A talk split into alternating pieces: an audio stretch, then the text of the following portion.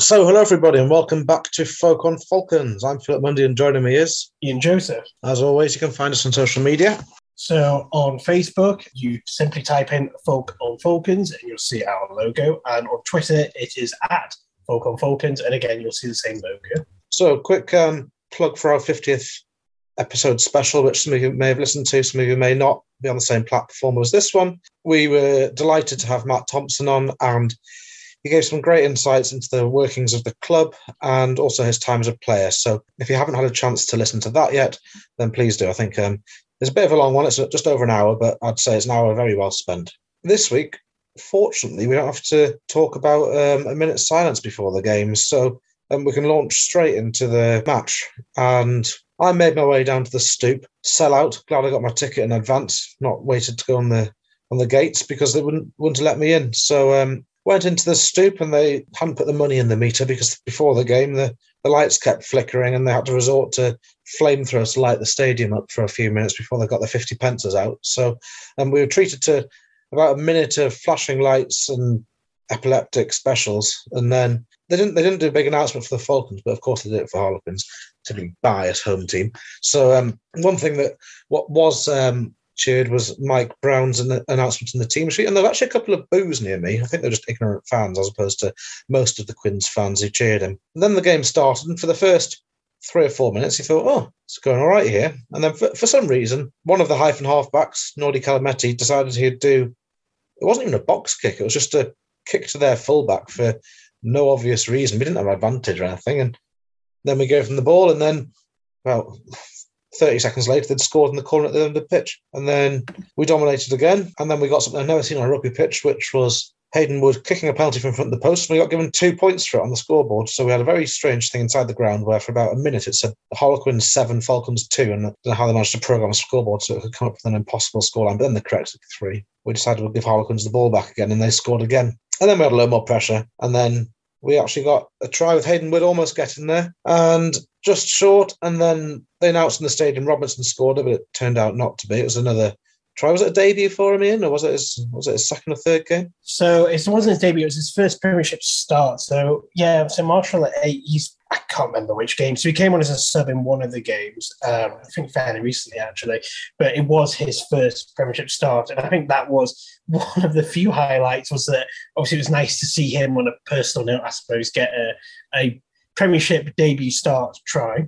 Yes, um, and that was right in front of the six, which was converted. Very good. And then we had loads more pressure, and then they scored again. And basically, they got into our half maybe five times the entire game, scored four tries, but all of them out wide. And we had, I don't know, it felt like 60 or 70% worth of possession. Stats probably corroborate it, and territory probably in their half for 50 or 60 minutes of the game. And once again, we just can't score tries. And when they're down to 13 men, and yeah, we, we almost got a try, and it was an unfortunate knock on by Hayden Wood. But for the rest of that 10 minute period, they just ran down, or we allowed Harlequins to run down the clock. We didn't get the ball in Radwan's hands. We didn't draw defenders in.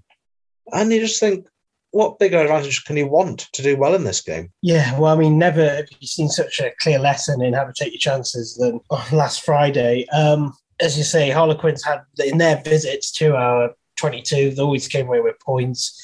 We obviously were very much the opposite of that. Um, it sums up by obviously we had the two man advantage and still couldn't score. Never really, quite frankly, really looked like threatening their trial. I mean, the two man advantage. I mean, you have the Hayden Wood unfortunate knock on. I mean, probably should have just recycled it and would have thought, even with us numbers, would have told me we would have scored. Um, arguably, should have had a penalty try perhaps with their sin binning. I think Brown would have collected the ball off McGuigan and just flopped over really because I didn't really have anyone really. He did have someone in front of him, but they wouldn't have stopped him from that close range. And obviously, that could have been very critical. But you know, put that to one side, as frustrating it was, we still should have, you know, scored some points. I mean, to get naught points with that two man advantage for, or even have one man advantage for what was a decent part of the game is absolutely criminal. And it, it just sums up a, some, yeah, it does sum up some us up at the moment. And then they're talking to TV as well. I think the commentators are maybe finally getting around to it to what we see every week. There's just no structure in the backs. There's no sort of, doesn't seem to be any sort of plan to it. There's no incision to it. And it was basically just using the same words that we've used for weeks now. And it, it's so obvious to see. And you sometimes get the odd individual who can do something great. I think Hayden Wood did a couple of times, Radwan a couple of good runs. McGuigan had a brilliant game. Uh, I know he's a forward, but it's just advantage of someone kind of an individual rather than a, the team as a whole. And there's just nothing in the backs again. And it's just it's just so exposed against a team like Harlequins who don't need to perform well, can even have men down, and still at times just sort of pull us around the, the pitch and tear us to shreds out wide. You gave a mention to McGuigan. It's interesting Eddie Jones was watching because McGuigan still could play for England alongside Blamire in the in the hooking positions, but um, it wouldn't surprise me, given he was on TV, if um, he might be getting a phone call from Mr. Farrell soon because he played excellently all evening. Like you mentioned, Hayden Wood, decision making I think he's going to get better. He didn't make any howlers, but um, it's nice to see a, a, young man who's not afraid to run at defences. And he, uh, just before the first try, that was his half break that made that. And then his other one where he unfortunately lost it as he was grounding it. Um, once again, a nice little touch. And I, I do feel like if he had a good pair of centres outside him that were consistent and he could rely upon, he would suddenly be looking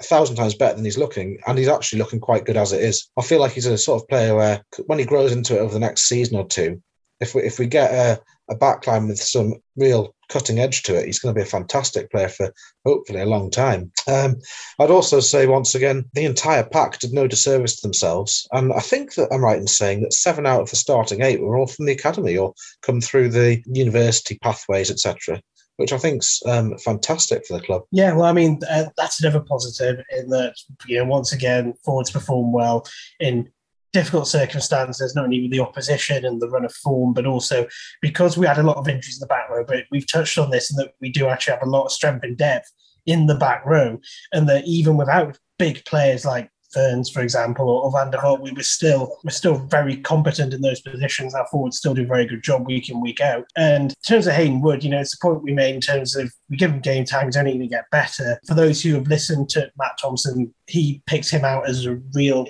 sort of gem coming through more for the future. And I think we can all see that, you know, he he is only going to get better, and I think we can get excited about him going forward.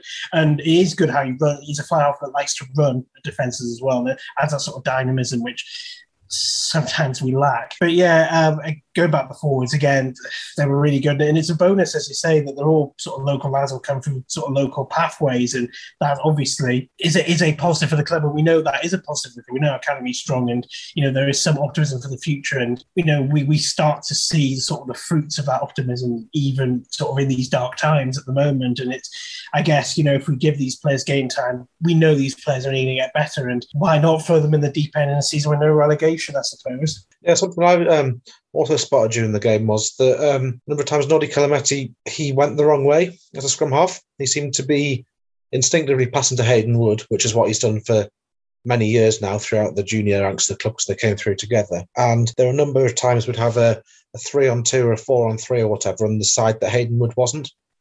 And you can't blame him solely for that. Um, he needs some match game awareness, but there should be players shouting for the ball from the side where there's the overlap. It should, and then he should he shouldn't have to have eyes in the back of his head. It's always handy to, and Danny Care seems to manage it, but um, you can't expect everybody to. And um, he needs that call from the players where they do have the overlap to to go that way, or Hayden Wood make a, a call from fly half saying give it to the other side because it's the sort of thing where there's a couple of times we went the wrong way, and if we'd have gone the the way where we had numbers and we had Radwan or whoever else on the outside were cocky cocky with a bit of pace or Penny maybe. And um, it was just been a simple couple of draw the man and pass it and would have gone around the outside of them. But like we say, chances went begging for the whole whole entire 80 minutes. Yeah, actually the TV pointed that out as well in terms of going the wrong way maybe that kind of goes into the whole thing of us. There doesn't seem to be much structure in the backs at the moment where players are sort of thinking just going sort of to a default mode or playing things safe because they don't necessarily have the confidence or there's no plan there to sort of you know, to do anything different. So, as you say, you may have kind of hit the nail on the head there in terms of just instinctively he passes it to the fly half. Fly half he's played with for over several years now. And there were overlaps. This is even before, you know, no doubt 30 men and 14, there were times where the other side we had chances to make a bit more bit more ground rather than just sort of doing what we are doing, which was sort of bashing it up, maybe getting the odd yard or two and then just sort of not really going anywhere. But that sort of goes into it, doesn't it? Sort of lack of ideas and sort of dynamism in the backs at the moment. When I was at the at the stoop, um, I tried talking to the guy next to me about things, and he was an absolute misery guts and wanted nothing to do with it. So ended up chatting to the guy behind me as well, and he was a bit more talk. And um, they were basically saying that they'd eyed this one up as a a five pointer from the from the start of the season, and they were at the end quite glad that we basically gave them the tries out wide because he said the way that Harlequins ended up getting a bonus point from that game and we didn't get anything kind of almost was a disservice to us. And I said kind of to him, well, it's what you it's what you actually deserve because you put away your chances when you had them. We had 60 minutes of the ball and didn't. So um, I don't think that they can consider themselves lucky because they, they played well when they had the ball. And it's as simple as that. Um, one other thing I'd say about the stoop is that um, I can't stand Harlequins fans in general. Um, they're probably so that, that if you go to Murrayfield or Cardiff Arms Park or Millennium Stadium, whatever it's called now, Principality Stadium, and they've all got this preconceived idea of England fans being a bunch of so and so toffs. And when you go to Harlequins, it's almost the focal point of that for the for the UK. And um, had some people behind me that had never been to a rugby game before in their 20s and they were droning on shouting come on you quins and oh, i just can't stand them. And then um, not at one point in the entire game did they start a chant by themselves. You have the guy in the pa system saying come on you quins and then for 30 seconds they'll go come on you quins come on you quins and they've got this awful tune that's done on like a piccolo or something about the you ain't seen nothing but the mighty Quins, and they'll start singing along and makes you want to tear your hair out. In the background, you can see Twickenham, and you just think, oh dear me. well, they've got to sell out fifteen thousand people, and we, we can only get six thousand. But I'd say our six thousand uh, proper rugby fans that have been to a match before and understand the game and would cheer a five metre scrum getting awarded. You go to Harlequins, and I think most of them haven't played rugby since prep school or something. But anyway, well, it's, it's probably you would say. Uh, I mean, I would say the stoop Harlequins is probably the epicenter of the stereotypical English, you know, chino wearing, uh, jeans, brown shoes, you know, Land Rover Giant Rugby fan, different to our Land Rover Farmer fans. That's a very important distinction I would like to say there. Uh, see, we have Land Rovers because rugged Northumberland countryside, they have Land Rovers because, you know, look where it is in Twick, look where it is in West London. But uh, yeah, I mean, it, it's a very different, a very different style of supporter, should I say, you get in the Stoop than you do get in Kingston Park. Yeah, I've got certain opinions on Land Rovers. One of them is if they're shiny and not covered in mud, then why have you got a Land Rover? And also, I think you can get ones now that are automatic, which um, off-road terrain, I don't see why you'd ever really want an automatic. Cause you want anyway. Uh, going down a different route there, and I start sounding like Jeremy Clarkson. But um, yeah, I think you've summed it up well there with their choice of car. There we are. We touched upon attendance, and Harlequins managed to fill their just under fifteen thousand. Attendance has been a topic of conversation this week because no sooner had we discussed last week and also in our 50th episode special with Matt Thompson that they released the news that Ealing and Doncaster haven't been eligible for the Premiership. And they've based it on the minimum requirements. And the minimum requirement that hasn't been met is the 10,000 fans, uh, or sorry, 10,000 capacity, or 10,001 capacity, I think it's meant to be. And I don't know how it can be such a schoolboy error.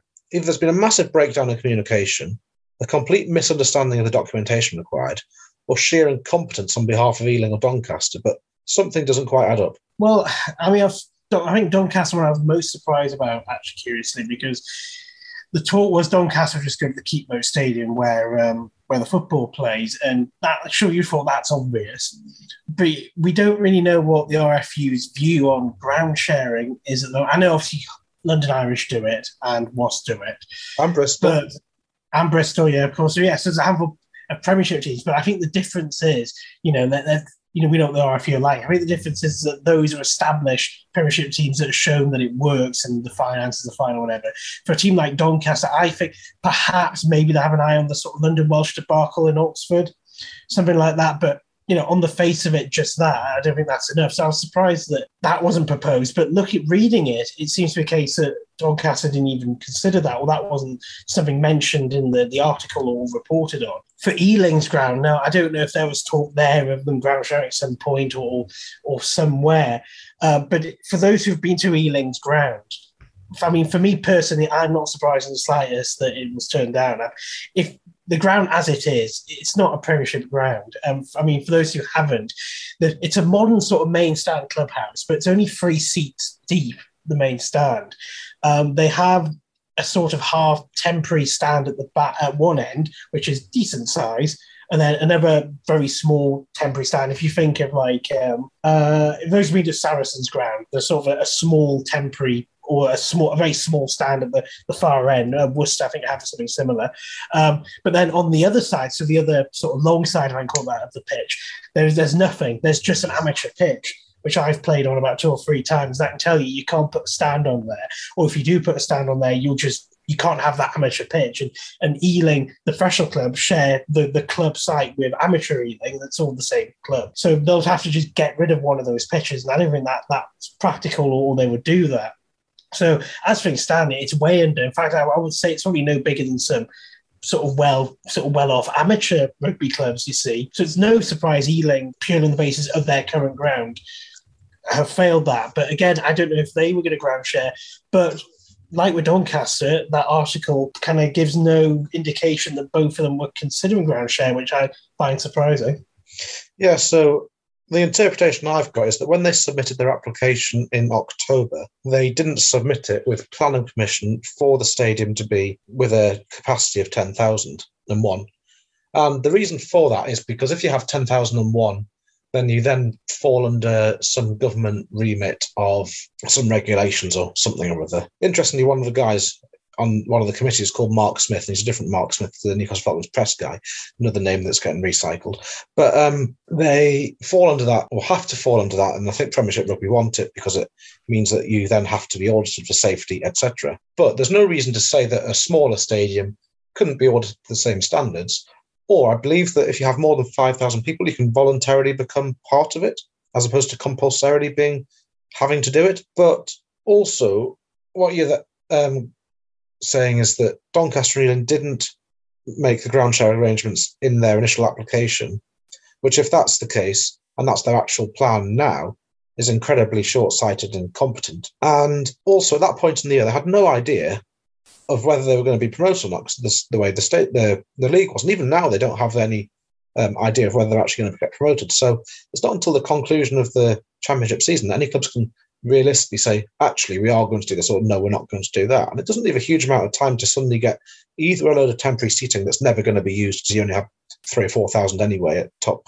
um, attendance, or the option for a ground share. But ultimately, what Premiership Rugby seems to be saying is you need to have 10,001 people to be part of the Premiership. But we know that it's going to be a complete white elephant. You're going to spend a fortune doing it. And it's not absolute waste of time because if you look at the attendance for Ealing and Doncaster, the maximum attendance they get any week maybe three or 4,000 on a big week, if that.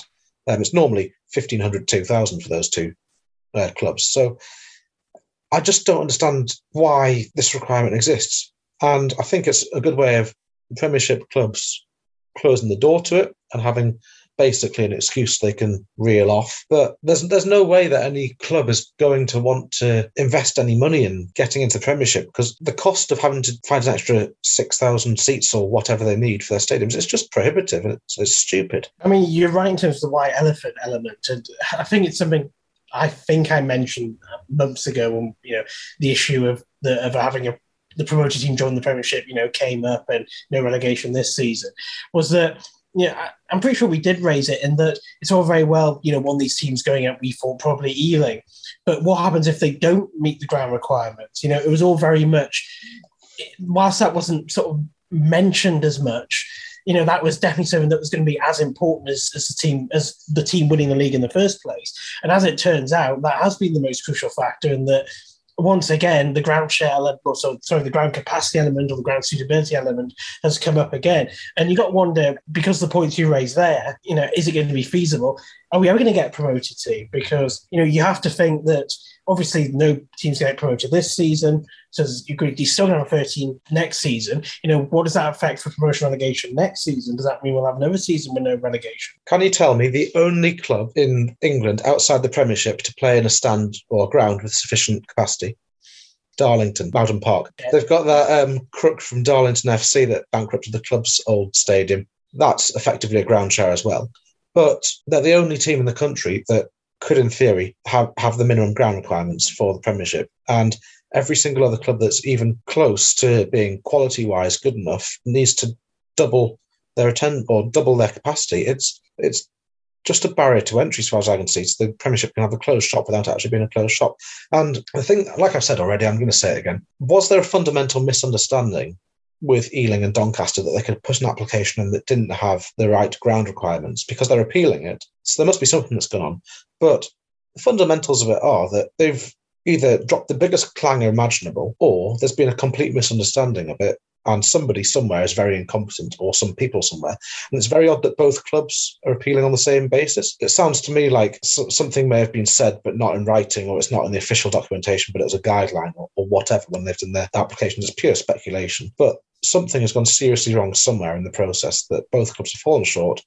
And why do you even bother submitting something at all? Cornish didn't bother I mean, uh, maybe it's time to once again dust down our, our few tinfoil conspiracy hats. But I wonder if there's like a political element to this, where on one hand they say, "Oh yes, we're, we're opening the door to promotion." You know, we have, we have a set formal plan. This is how it's done. Anyone can achieve promotion, but you have to have you know the ground requirements and they say that knowing full well that it's very unlikely that any team's got the ground requirements so on one hand you know, you know it's carrot and stick isn't it on one hand you dangle the carrot promotion and the stick of you know we, we know full well we're not getting you're not going to have the ground requirements. And it's almost sort of like a political thing where they can say, oh, you know, we are giving the opportunity, but at the same time, behind closed doors, you know, they want the closed shop premiership. And I wonder if there is an element of that. We'll never know, I guess. But let's see how the appeals pan out because I think they're probably going to happen. And It'd be interesting who they appeal to. Would they appeal to the RFU? Would they appeal in a court? I don't quite know how they'll how they'll appeal, but there we go. And how long the process will actually take.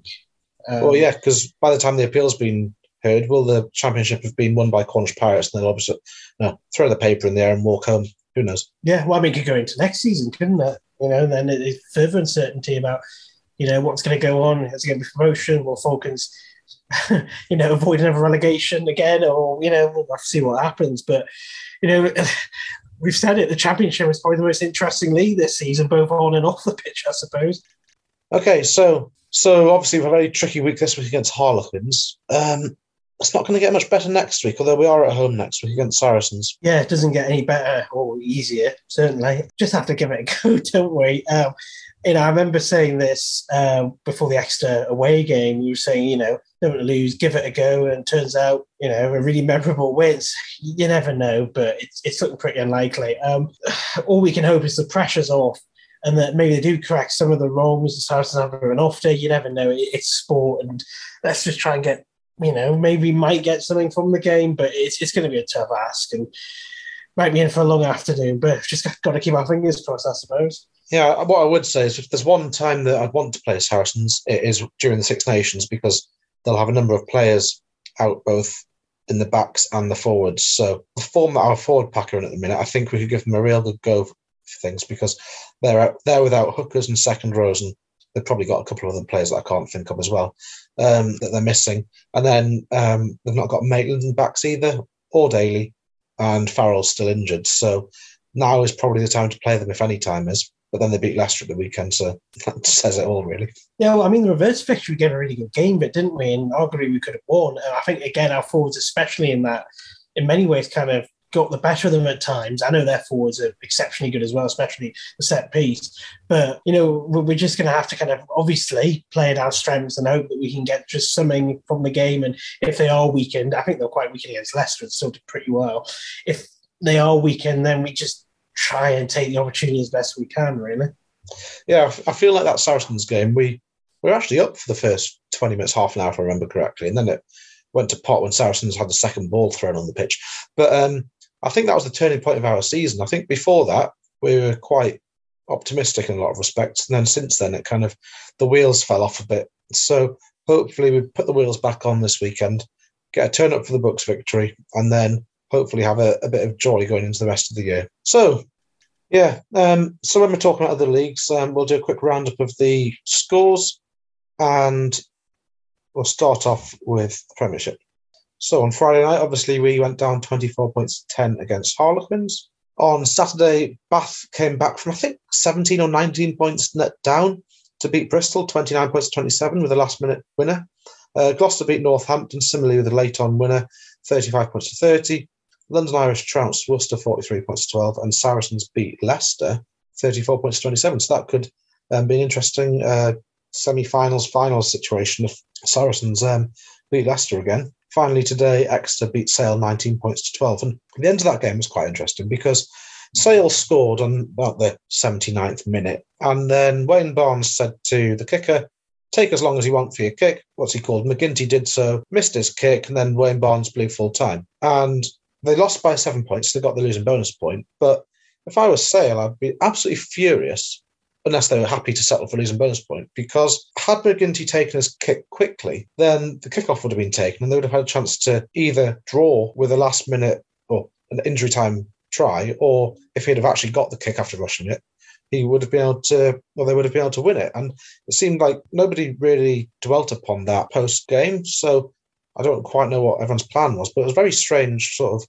scenario because MacGinty didn't rush his kick. And I've never seen a team settle for a losing bonus point as opposed to try and win a game if they're about to field a kickoff. But anyway, there we go. And then if we go around the region, anyway, that leaves the table as Leicester still out in the lead despite that defeat to Saracens with 71 points. Uh, Saracens have a game in hand on 59, Harlequins on 58, Exeter on 54, London Irish on 53, Gloucester on 52. Then a little bit of a gap, and then you've got Sale on 47 and Northampton on 43, alongside Wasps also on 43.